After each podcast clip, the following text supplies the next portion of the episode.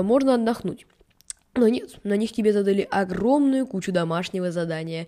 Но ты так измотан этим ужасно надоедающим и раздражающим времяпрепровождением, как школа, что первые дня четыре отдыхаешь от школы и забываешь о ней как о страшном сне. Поздравляю! Ты почти не успел сделать чего-либо продуктивного за половину каникул, и поэтому чувствуешь вину.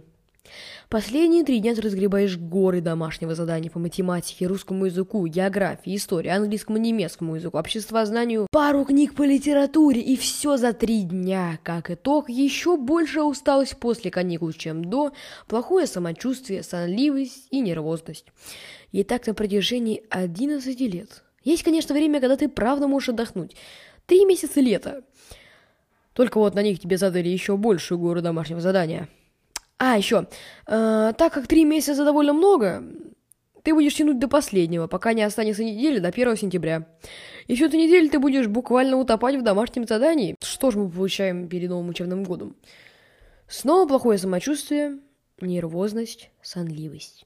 Теперь вы сами, наверное, понимаете масштаб негатива и стресса, испытываемого школьниками. Теперь их проблемы кажутся уже не такими маленькими и простыми, как казалось ранее. Ну, вот мы решили помочь школьникам и убрали школу. Что же теперь? Казалось бы, все рады, довольны и счастливы. Сейчас школьники не приучены к труду, поэтому вуз, а потом и работа будут для них чем-то ужасным и непривычным и пугающим. Да, и сейчас даже, даже когда школа есть так же, но зато они подготовлены и уже морально смирились с тем, что это неизбежно. А пусть тогда они станут бизнесменами. А кто же будет на них работать?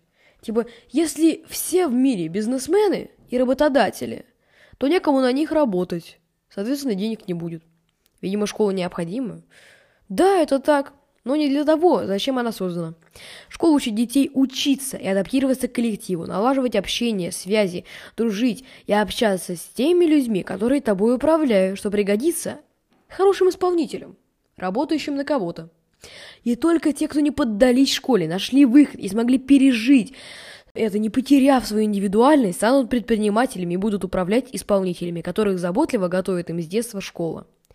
Получается очень сложно делать всех счастливыми и довольными жизнью. Но об этом мы уже поговорим в следующем подкасте.